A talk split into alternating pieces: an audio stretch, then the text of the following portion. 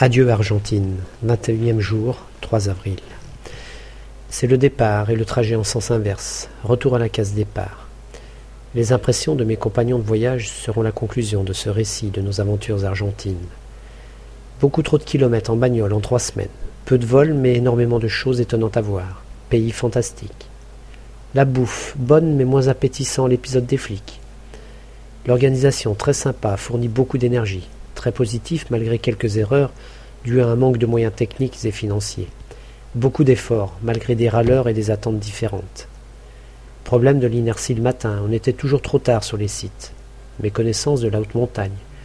Le plus frustrant était de repartir d'un endroit trop vite, pas le temps de souffler, pas assez de communication et d'échange de points de vue. Certains s'attendaient à un voyage plus axé sur le vol. Il faut savoir que les organisateurs découvraient en même temps que nous les possibilités de vol. Ce raid fut une expérience très positive pour les organisateurs, pleine d'enseignements. Avec des pénibles comme nous, ils sont maintenant blindés pour le prochain raid argentin. Ils ont mis leur cœur et leur énergie pour nous satisfaire. Leur erreur était d'avoir voulu trop bien faire et nous montrer un maximum de choses en si peu de temps. C'était sans compter avec les imprévus de la route. Trois mille kilomètres, c'est beaucoup, surtout dans une nature si difficile et si hostile, et des moyens limités. Mais maintenant on sait. On prendra deux mois de vacances. Un grand merci aux deux chauffeurs, Otilio et Pablo. Quelle santé.